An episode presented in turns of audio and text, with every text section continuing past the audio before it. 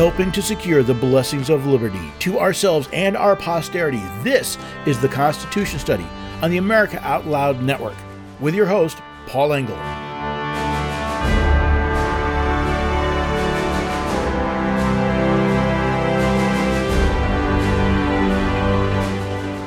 Noah Webster said an independent judiciary is the firmest bulwark of freedom.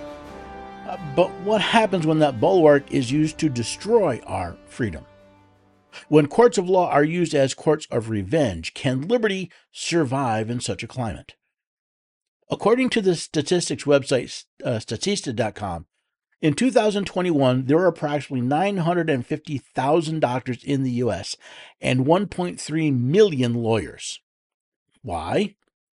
Because America has become an extremely litigious society. Don't like any outcome, and most people's response is to sue someone. Know, I don't know who's been saying these things, but I want you to know when we get back, I am gonna sue somebody. I don't know who and I don't know how, but by God, I am gonna sue somebody. Over the years, this desire to sue has morphed into seeking revenge via the judicial system, leading us in part to the sad state of the judiciary today and what we laughably call our justice system. Well, hello there, everyday Americans. Paul Engel here with the Constitution Study, where we read and study the Constitution, teach the rising generation to be free. I am so glad you could join me today as we look at some examples of gaining revenge via the judicial system. This is a little different from a previous episode I did about the the um, uh, the process being the punishment, where that was an attack. This is an attempt at revenge, and uh, I'll admit it Uh, sometimes I have that feeling as well. I just, you know, I see something awful and I, we should sue somebody. It's one of the reasons why uh, I think over, over the last couple years I focused less on federal lawsuits and federal more on federal criminal prosecutions. There's a couple reasons for that. But it's this idea that well, if you don't like the outcome, we'll just continue suing until we get the outcome we want. It's a matter of revenge. Now we've seen it in the uh, the recent lawsuits attempting to uh, punish uh, gun manufacturers for actually making guns. But there's another one that popped up, and, and this one really kind of caught my attention. Um, how many of you remember Kyle Rittenhouse? Uh, he's the, the the young man who went to Kenosha, Wisconsin during the the riots there uh, in order to help people defend their their their lives and their property. And in doing so, when he was attacked by a, a group of uh, of young men when his life was threatened. He used his his firearm to defend himself. Um, for that act, he was charged. Uh, he was uh, the the case was heard by a jury, which acquitted him. Said uh, he was acting in self defense. And I, I, remember bits and pieces. I remember um, looking at this case and seeing, you know, once the evidence really started coming out, just how ridiculous the, the charges were. I, I, understand this desire. Whenever we see a citizen using a firearm, there are people that just we we have to get them. It should be wrong. Well, here we go again. We're now on the what the third three years after uh, this event, after Mr. Rittenhouse, I believe it was last year or so, was uh, acquitted of any crime. Uh, he and several others are being sued by the estate of Joseph Rosenbaum, one of the men uh, he was he was forced to uh, defend himself from that ended up taking that man's life. Not, not surprisingly, the uh, the complaint has a a certain slant to it, shall we say? Uh, in reading some of the the introduction, uh, I, I, found a couple of things of interest. For example, one point was is during the protest, they were talking about protests of the uh, the death by law enforcement of Jacob Blake. Um, they say during the protest, private citizens took up arms and patrolled the streets of Kenosha, acting as law enforcement agents. Interesting. I don't know if I, if they were necessarily patrolling, but I, they didn't act as law enforcement agents. Everyone I saw, these were men and women defending themselves, defending their property, defending their their businesses. Um, part of the complaint was, well, these people weren't Kenosha business owners. Uh, um, uh, well, okay, so in other words, I, I see a neighbor in trouble and I go to help, and that's supposed to make it, it, it wrong and evil. Um, not surprising, the, the claim is that Mr. Rosenbaum uh, was peacefully protesting the shooting uh, even though there's video evidence of him attacking uh, him and, and a group of others uh, attacking and threatening uh, uh, Mr. Rittenhouse. So, okay. Uh, he, the, the complaint also claims that law enforcement uh, deputized these armed individuals, conspired with them, and ratified their actions by letting them patrol the streets armed with deadly weapons to mete out justice as they saw fit. This is fantasy. This is a fiction. This is, you know, the, the, license of, you know, we're going to take a true fact and we're going to make it spice it up for the media. That's basically what's going on here. But uh, and there's more, eh, but I don't want to beat you up too much with it. But basically, here's a a the a, a family of someone who was killed, someone who was killed for threatening the life of another person. And now they want their pound of flesh or their million dollars or whatever it is they're actually going to ask for. Now, what I find interesting is they're claiming a civil rights action under federal law 14 U.S.C. 1983, 80, 1985, and 1986, the deprivation of rights under color of law. When a jury looking at evidence said no, it was actually Mr. Rosenbaum and company that were depriving Mr. Rittenhouse of constitutionally protected rights under color of law. This is to me this reads as this reads as revenge. It's it's how can we get back at this young man for killing someone who was threatening him? And that's to me the the yeah, I, I try to look at both sides. I understand, you know, okay, families maybe don't always have the the best understanding of all their family members, don't know everything that's going on. But um, you know, let's face it, if this family didn't know that um, these protests were generally not peaceful, Kenosha, you know, p- people weren't showing up armed because of peaceful protesters. They were showing up armed because of looting. They even admit in the in the complaint that prop business property was destroyed. That's not peaceful protesting. Now, whether or not the individual was peace, being peaceful or not would be another question, except for the fact that there was video evidence put into the into the court record in the Rittenhouse trial showing that these three young men were chasing Mr. Rittenhouse, chased him into a corner, and he was forced to defend himself. But just think about it. Here's here's Mr. Rittenhouse. He was charged with a crime. Spent what a year and a half, two years defending his trying to defend his honor, having to deal with all the legal costs and, and whatnot.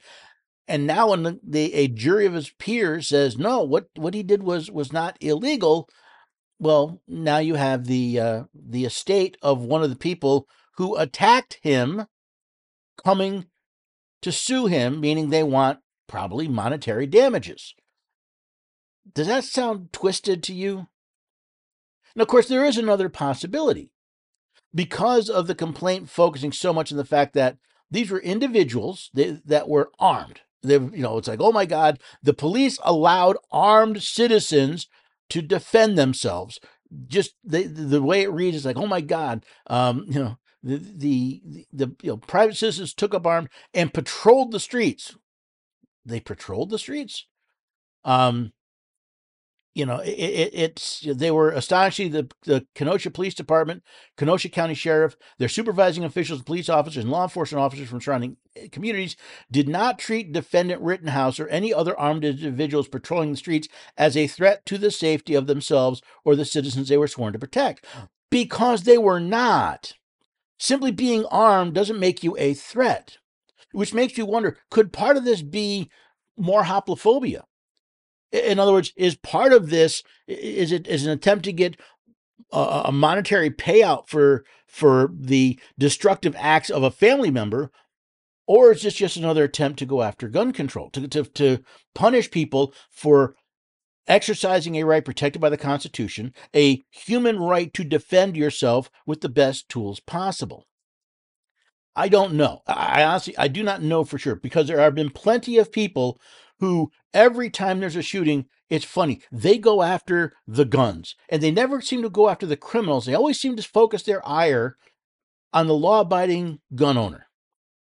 Well, uh, there was a shooting recently in, in, in Jacksonville, Florida, and the, the sheriff, um, well, the, the, sheriff had something to say about it. The, the story is always about guns. This, people are bad.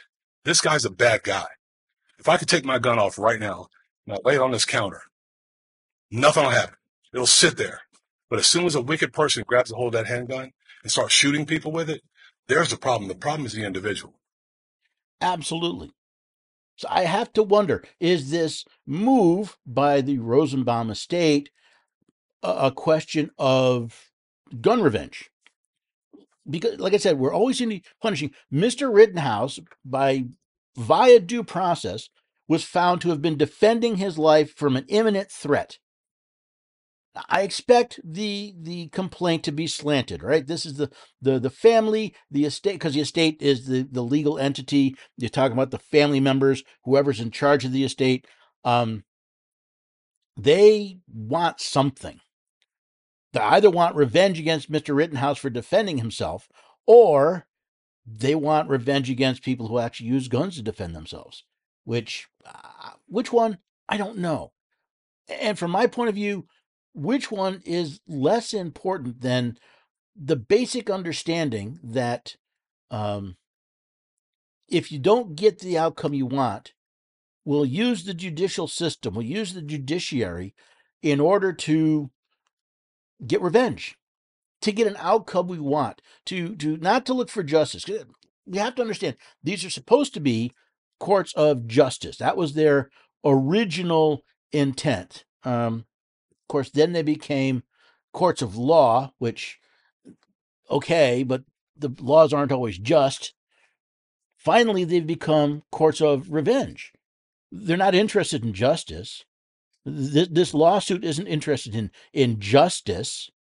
By the way, again, Noah Webster, he defined justice as the virtue which consists in giving to everyone what is his due the practical conformity to the laws and to the principles of rectitude in the dealings of men with each other.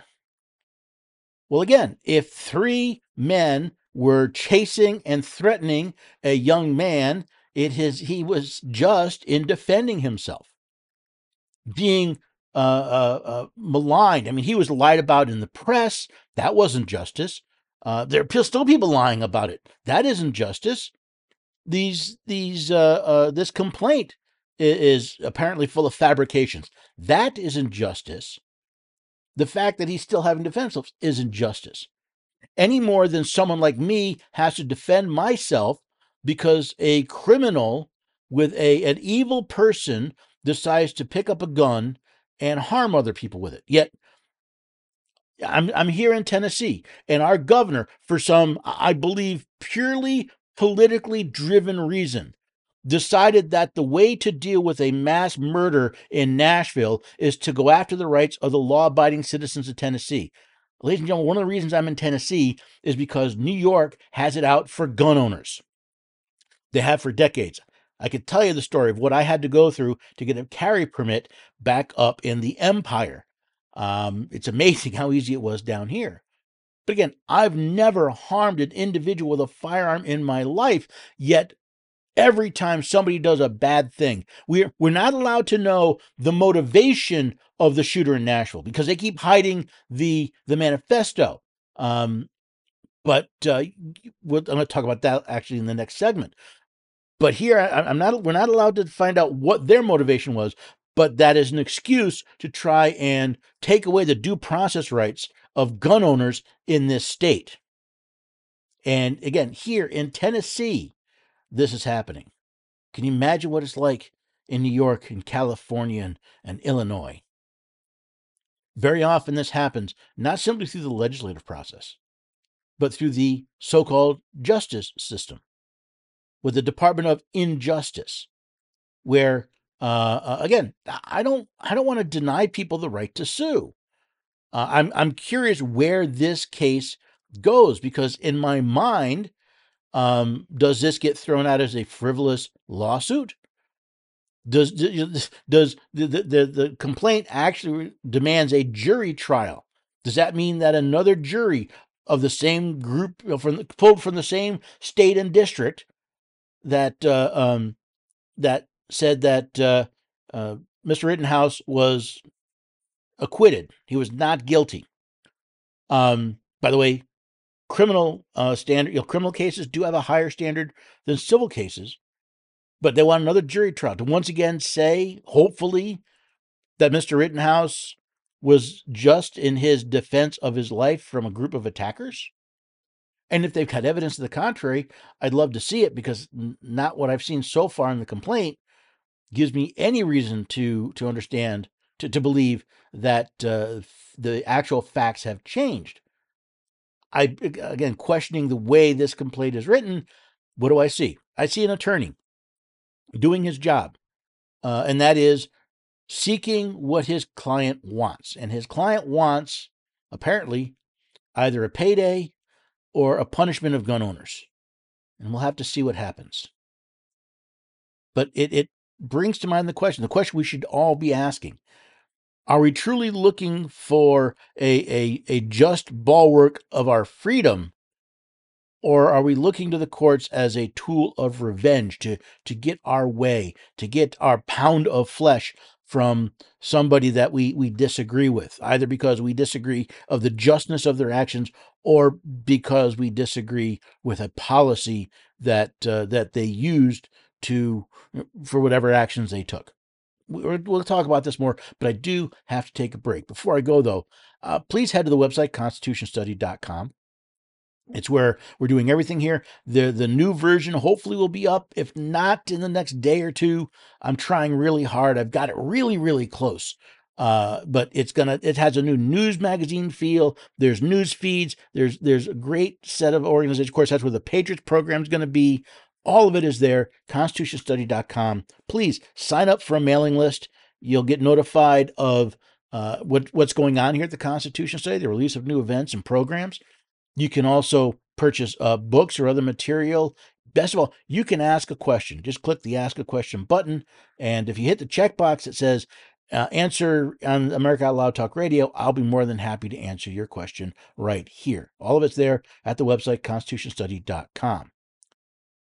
Also, I don't know about you, but sometimes I get to the end of the day and I'm pooped. You know, the mind's just fuzzy as all get out. That's when I reach for a product that will boost my short term focus and my long term brain power. What is that product? It's Healthy Cell Focus and Recall Vitamins. That's right, vitamins. Not caffeine, not sugar, not chemicals, simply vitamins. Now, if you want to find out how you can get yours and get 25% off your first order, simply go to AmericaOutloud.shop. From there, you'll find the links and the code OUTLOUD, which will get you 25% off your first order from Healthy Cell.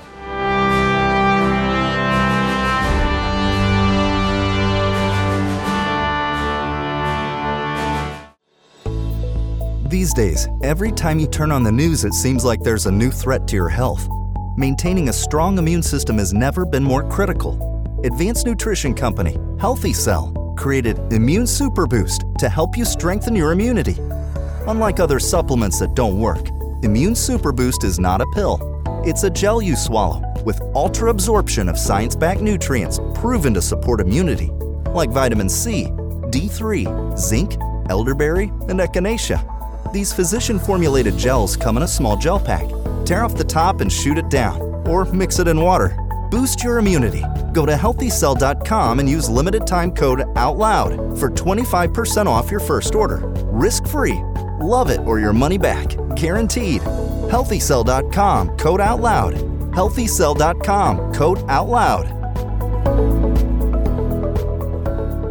The pandemic may be over for some but millions of Americans are needlessly suffering from the long haul effects of toxic spike protein from COVID 19 and the vaccines. You've heard Dr. Peter McCullough and his team at the Wellness Company discuss the harmful effects of spike protein in your body, and now they found the solution the miracle enzyme nattokinase. Their spike support formula contains nattokinase the most compelling and scientifically supported approach to safely clear spike protein out of the body. What's more, spike support is optimized with other all natural, non GMO ingredients, like dandelion root, to help prevent spike protein from binding to your cells. Everyone should take daily spike support so you can feel your best.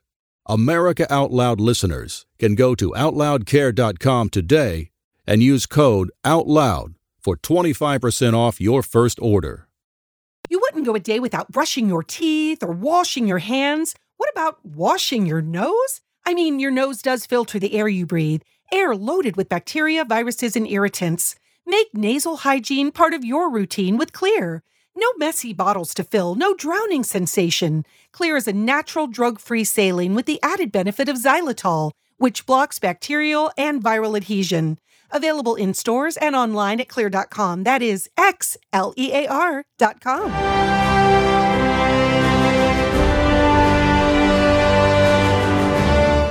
Welcome back, everyday Americans. You've rejoined the Constitution study. Today, we're talking about judicial revenge. And, well, let's face it, judicial revenge doesn't just happen in the courthouse, it just doesn't involve the judicial system. There's a variation of this that we've seen over the last several years that actually happens in Congress.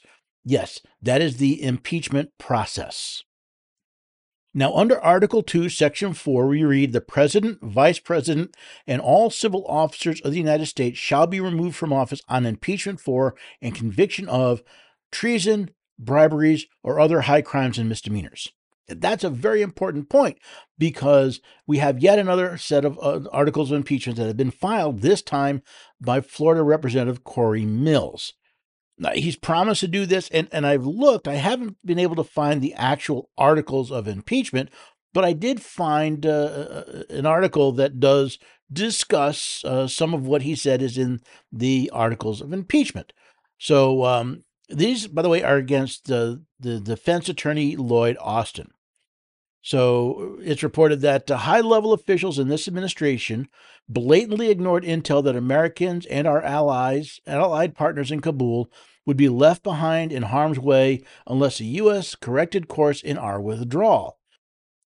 Uh, he also said that as a result, nearly 200 people, including 13 American servicemen, were murdered at Abbey uh, Gate in Kabul, Afghanistan, two years ago.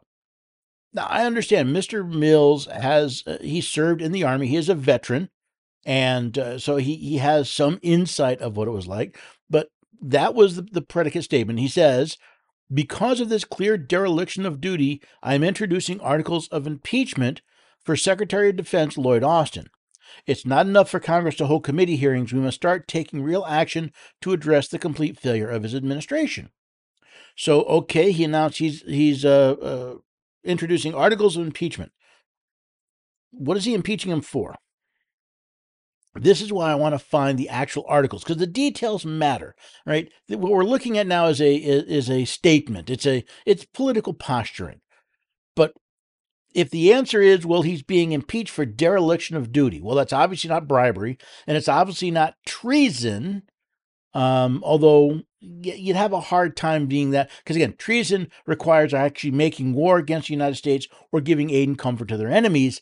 And what he described was not so much giving aid and comfort to the enemies. That's a uh, uh, that's another discussion we should have at some point, but uh, we'll, we'll we'll see. But if the question is is dereliction of duty simply a, a misdemeanor, a high, it's not a high crime, but it could be a misdemeanor because remember when um, today we treat misdemeanors misdemeanors as low level crimes in when the Constitution was drafted, a misdemeanor was bad behavior that didn't rise to the level of a crime. So, um, I don't know. Maybe.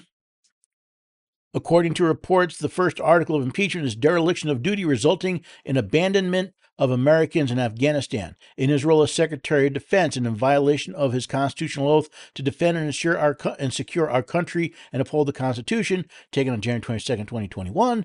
Uh, Lloyd James Austin III engaged in high crimes and misdemeanors through his dereliction of his duties and intentional abandonment of Americans in Afghanistan.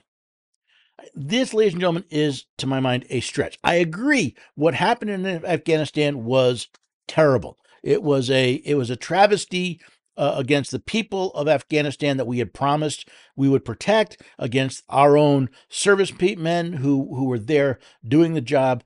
But is dereliction of duty um, a high crime or misdemeanor? Show me the crime that says you, that, that that that is a, dereliction of duty. It, I'm not saying it's not. I'm I'm not aware of it. Maybe it's there, but again, high crime or misdemeanor. But I want to remind the representative that uh, uh, Mr. Austin's oath of office was not to defend, I don't believe it was to defend and secure our country.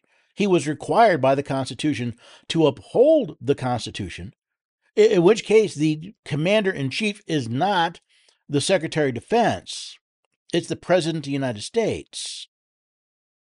And while I completely disagree with the decision, if we're going to turn tactical decisions into misdemeanors, high crimes and misdemeanors, well, then we're just we, again we've turned the uh, the the impeachment process into political revenge, which is what I've seen in the previous most of the previous um, eh, articles of impeachment, and it's kind of what I'm seeing here. Now, according to the resolution, uh, uh, Mr. Austin uh, has forsaken his sworn duties to the United States of America, its national security, and its people, and has acted in a manner grossly incompatible with the Constitution, warranting impeachment and trial and removal from office. Well, okay, sworn duties. He's the Secretary of Defense. His job, his duty is to be the interface between the president and the different branches of the military. It's not his job to set policy, it's his job to enact policy un- given to him from the president unless said policy is a blatant violation of the Constitution. But not once has I seen, at least I've seen so far, has um, has the, the article impeachment show a violation of what the Constitution actually says. They claim it's grossly incompatible with the Constitution, but they don't actually show it. Now, again, I have yet to find the actual articles. If I can find the articles of impeachment, I will look at them closer and see. But uh, again, this seems more a question of political revenge than a question of um, a serious article of impeachment.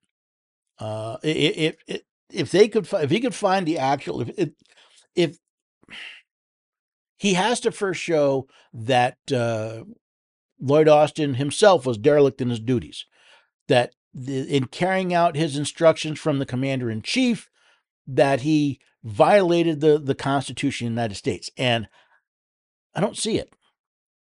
If that were the case, we'd have to impeach every uh, Secretary of Defense that had made a bad move in any war.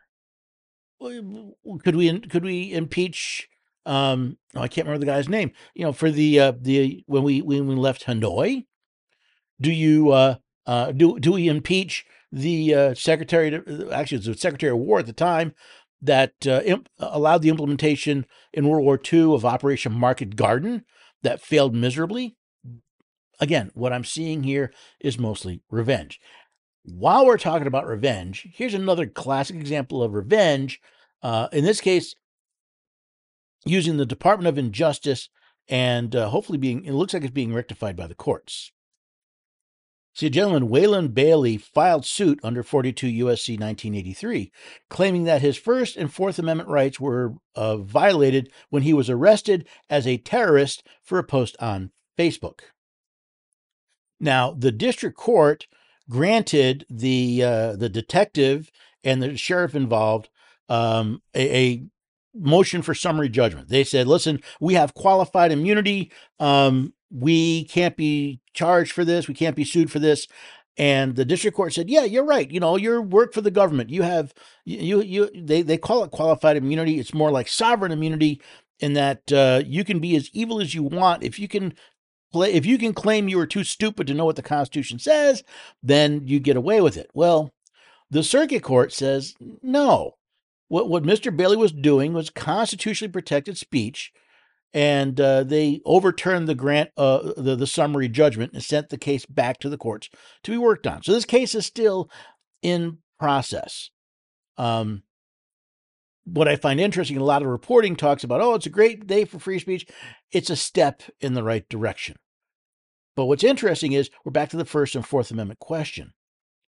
See, the, the Mr. Bailey lives in uh, central Louisiana, and uh, during the the COVID scamdemic, he made a pay, he put a post on Facebook that said, uh, "Just in, uh, Rapides Parish Sheriff Office have issued the order: if deputies come into contact with the infected, shoot on sight. Lord have mercy on us all." Now he intended this to be a joke, right? But apparently, um, it got some people's attention. He was referring to uh, uh, the the World War Z movie with Brad Pitt, uh, talking about zombies and whatnot. But um, the question then becomes: Did he uh, did he threaten anybody? No. No, he was joking that that the sheriff's department was going to be threatening people. Well, Detective Randell Iles was assigned by the Rapides uh, Parish Sheriff's Office to investigate. Um, his, his supervisors were concerned that the post was a legitimate threat. A threat of what? He said that sheriff's deputies would be shooting the uh, COVID zombies. Right? It, it's you know, and and uh, again, talk about thin skin. Um, but they decided no, this was committing terrorism in violation of Louisiana law. Now, without seeking an arrest warrant, Iles and several deputies went to Bailey's house and arrested him. There's the Fourth Amendment violation. That was an illegal, that was an unreasonable seizure. They didn't have a arrest warrant. They had no uh, um, um, exigent circumstance. They had no immediate need. That's the Fourth Amendment. The First Amendment, of course, we have a problem because Congress didn't make the law that said you could, trying to say you couldn't say this. So we've got that problem to deal with. But here, what we see we see the sheriff's department using their quote unquote justice powers to intimidate some, somebody from making fun of them. Now, was it a good joke? I don't know. Was it a, you know, I don't know if it was particularly funny, but, um, you know, really, if you're going to, if someone says that a sheriff's deputy is, is, is, you know, may shoot, might shoot somebody, uh, or that the sheriff has ordered them to shoot on certain circumstances, that's not a direct threat. He, he even if it was a, a, a direct threat, you, you know, the, the sheriff's office would have to get a warrant before arresting him unless he threatened he, his threat could be seen as being done immediately. You, you catch what I'm, what I'm throwing here.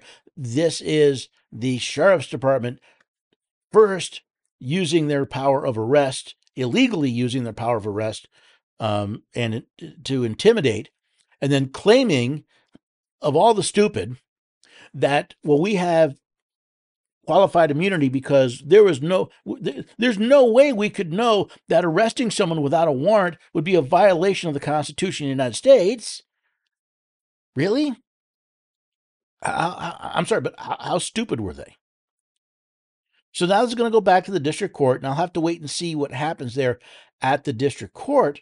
But um, what I see here again are two government actors. Right? One a representative in the in the House. Here, uh, a sheriff's uh, either a sheriff's investigator, the sheriff's department, using their legitimate powers illegitimately to get revenge on their political opponents or their opponents in one form or another. Right? Again, if Mr. Um, uh, Mr. Uh, Mills of Florida can actually show crimes, not well, you know, this was his his his following orders was unconstitutional. If that is that the case, if making a bad tactical decision is unconstitutional, since he was in the army, I wonder if Mr. Mills ever made a bad tactical decision. Is that now an impeachable offense? Can he be removed from office because at one time in his in his army career he followed orders that turned out to be uh, not the best orders?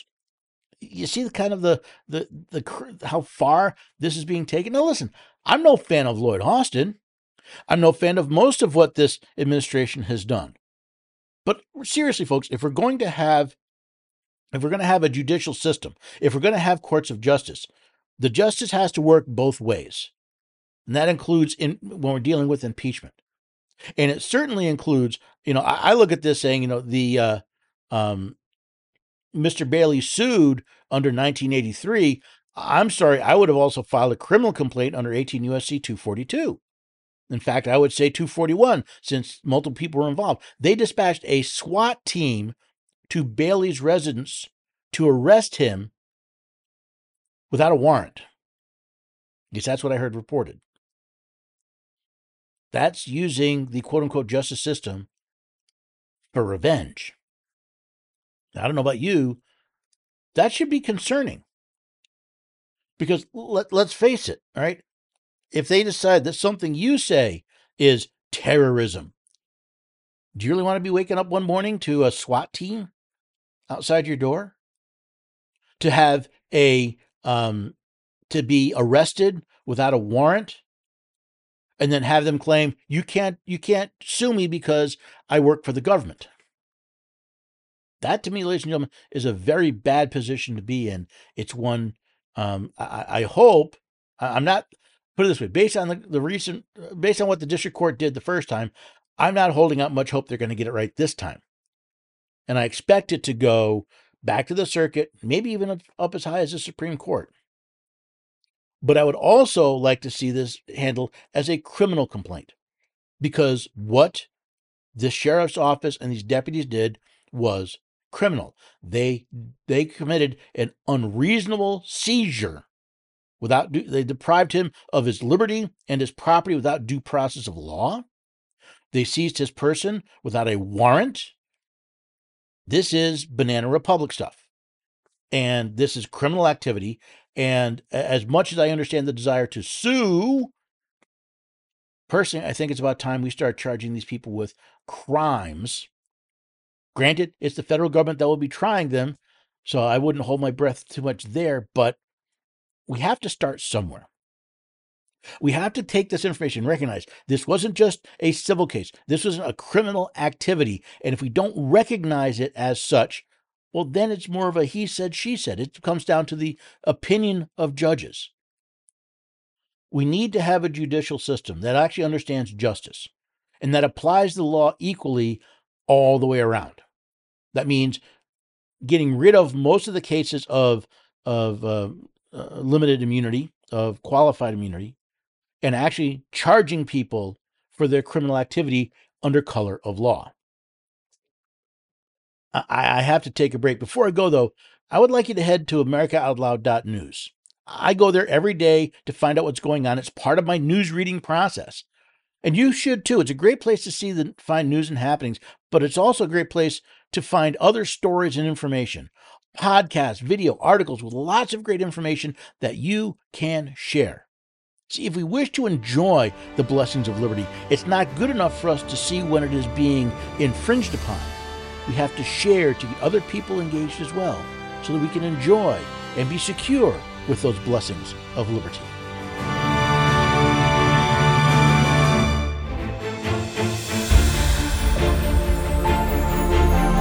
With the rise of independent media, we are now AmericaOutloud.news. For the genius of the United States is not found in its executives or legislatures, nor its ambassadors, authors, colleges, or churches, nor even in its newspapers or inventors. The genius of the United States is we the people.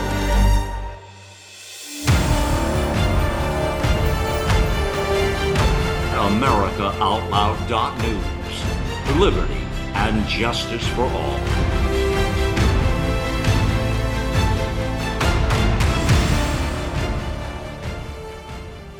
This is Jody O'Malley with Nurses Out Loud. Did you know our body is made up of trillions of cells, and inside each cell, redox signaling molecules are produced? These molecules hold a sacred place in chemistry because as we age, the vital communication of our immune system to keep our bodies free from harmful bacteria, viruses, and toxins become less efficient. For the first time ever, ASEA brings you the power of these molecules in a convenient and potent form to provide your body with the essential support it needs to thrive. Ever since I toured their facility, I take two ounces in the morning and evening, and my vitality and energy has been restored at a time I needed it the most. Go to AmericaOutloud.shop and get your exclusive 15% discount by using the code OUTLOUD.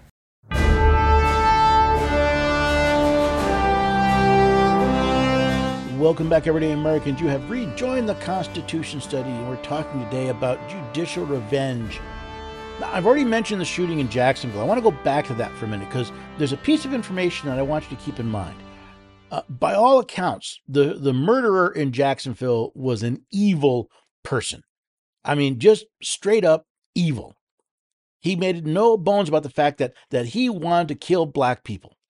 That that uh, um, you know he had painted swastikas on his his his weapons. Um, he had posted many times. This guy is straight up evil. Um, now, here's the thing I want you to notice. Apparently, the police have un- uncovered multiple manifestos that he left behind. Now, here's my question How many of you expect to see those manifestos made public? I certainly wouldn't be surprised. But for some reason, the manifesto for the shooter in Nashville, the murder in Nashville, um, that's not only being not being made public. There, there's actually been legal work to make sure it doesn't never becomes public. So what's the difference? Well, I have to wonder. See, there's a different narrative here. The Jacksonville shooting was a straight up racist shooting. This is a guy, a white guy, shooting black people in a shopping in a shopping in a store, Dollar General. It fits the narrative. So I expect all this information to become public. But you see, in Nashville, we have a, a self identified trans person killing children. We don't want the manifesto. We don't need the manifesto. We, the people shouldn't have an idea of why such a person would do this. Now, again, they haven't released the Jacksonville manifestos yet. Uh, I am speculating just a little bit here because if I look at if I look at the history, not only of the reporting, but of the way police treat things like this, I expect that within a couple of days, if it hasn't already happened by the time you hear this, that those the, the manifesto from the ja- manifestos from the Jacksonville shooting will be made public because they promote this idea of a racist nation, a systemic racism um, of white people hating black people. That's a, a, message that has been told over and over again. And it's an easy way to, pl- to paint a lot of people with a broad brush. I expect that to come out. When it's a transgender person, gee, I wonder if it's if we're going to hear about. We still haven't heard about that. The, the people are both evil. The, the whether you're killing people because they're black or you're killing children, that's evil. And I part of it is I don't want to promote these people, but I would like to understand the rationale why. Because if we can learn something as a people, as a society, about why these people did these things, not to condone it, but to understand for the purpose of identifying it in others that might have similar motivation, I would think that would be a, a good thing. Now, I know several people have said, well, it's an ongoing investigation. There's nothing left to investigate. They they know who who did the murders in both cases. They know that they were working alone in both cases. This shouldn't be an ongoing investigation. The concern I have is are we going to see the the the court system continue to be used to um, hide what is potentially uh, uh, exculpatory, and not exculpatory, potentially information helpful to society. Sure, you can you can uh, uh, redact out personal information uh, without a problem. What I and others are curious about is what drove this person to commit this act. And I'm just as interested from the the Jacksonville. Where did this person learn to hate such in such a way? Uh, I don't believe we're born hating people. I believe we are taught, we are indoctrinated, we are trained to hate people. I'm curious where that Jacksonville person learned to hate black people. And I'm just as curious where the Nashville person decided to hate these young children enough to kill them. But again, I'm not expecting uh, uh, I'm not expecting that outcome. I'm not expecting to hear about that because again, it's a it's a narrative and we'll take the, the, the legal process of releasing this information and we'll use it for revenge on one side while we use it to hide potential information on the other side. Now, there are a few more esoteric examples of this. So I remember when we were all told that that uh, plastic straws are killing they're killing turtles, they're killing fish. Plastic is evil, and um, we had to all go to to paper straws. I, don't use a lot of straws. Uh, I never bought into the you know the, the the the plastic is is evil nonsense, but a lot of places went to paper straws, and sometimes because people sued. There were actually people suing, uh, I believe, because of the supposed harms of plastic straws. So we all went to paper straws. In fact, in many cases, I believe businesses were blackmailed into paper straws. Guess what? There's a study out of Belgium that claims that uh, many of these straws contain, uh, I'm, I'm not going to try and pronounce it, polyperf PFAs. All right, perfluorocali. They're bad. right, these are chemicals that are added to the straws to make them more water repellent, so they last longer. There's just one problem. These, if these are ingested in the body, they uh, may not be good for you. Now, listen, I'm not sure that PFAs are really all that bad for you. I don't know. But I find it very interesting that uh, you, know, you, think of all the, the, the cases, all the legal uh, maneuvering that were, that was used to get us to adopt this agenda, whether it was you know paper straws or or getting rid of plastic sacks and and the, the threats of lawsuits leading us to make the decision. And we never bothered looking at the details saying well gee are the are the alternatives better than what we have now? And of course everyone says yes they are but we never really investigated it are are paper straws better than um, plastic straws not if you're using them right because they tend to collapse and they're generally awful but also is there a chemical question that has to be looked at and again big thing with pfas are they dangerous? And in what concentrations are they dangerous? And are you getting that concentration from using straws? So I remember, um, anybody else old enough to remember Alar? So he was tell us that uh, apples were dangerous because they were they were sprayed with a pesticide called Alar. I believe it was a pesticide. And everyone was freaking out about apples. I like apples, by the way. The interesting thing is when they looked at the details, they basically said, yeah, if you ate, uh, was it a dozen apples a day every day in 30 years, you might get cancer. We need to be a little more suspect of these things. That's, I guess, what I was what I was wanting to say there. But the other problem we have is is sometimes um, these threats of lawsuits they they they lead to people, I would say, covering up information. So we're all you know infamously aware of the CDC and when they released the you know, the uh, vaccine, the fake vaccines, uh, when they uh, uh you know that when the FDA approved them and CDC was collecting data, of course we saw huge spikes in VAERS reporting, adverse effects, the vaccine adverse event reporting system, huge spikes, um, far beyond what had led to recalls in the past. They said, well, you can't trust that. We have this other program called VSafe. And if you get the the the the, the fake vaccine. Uh, you can report adverse effects there, and and so that was supposed to be more accurate.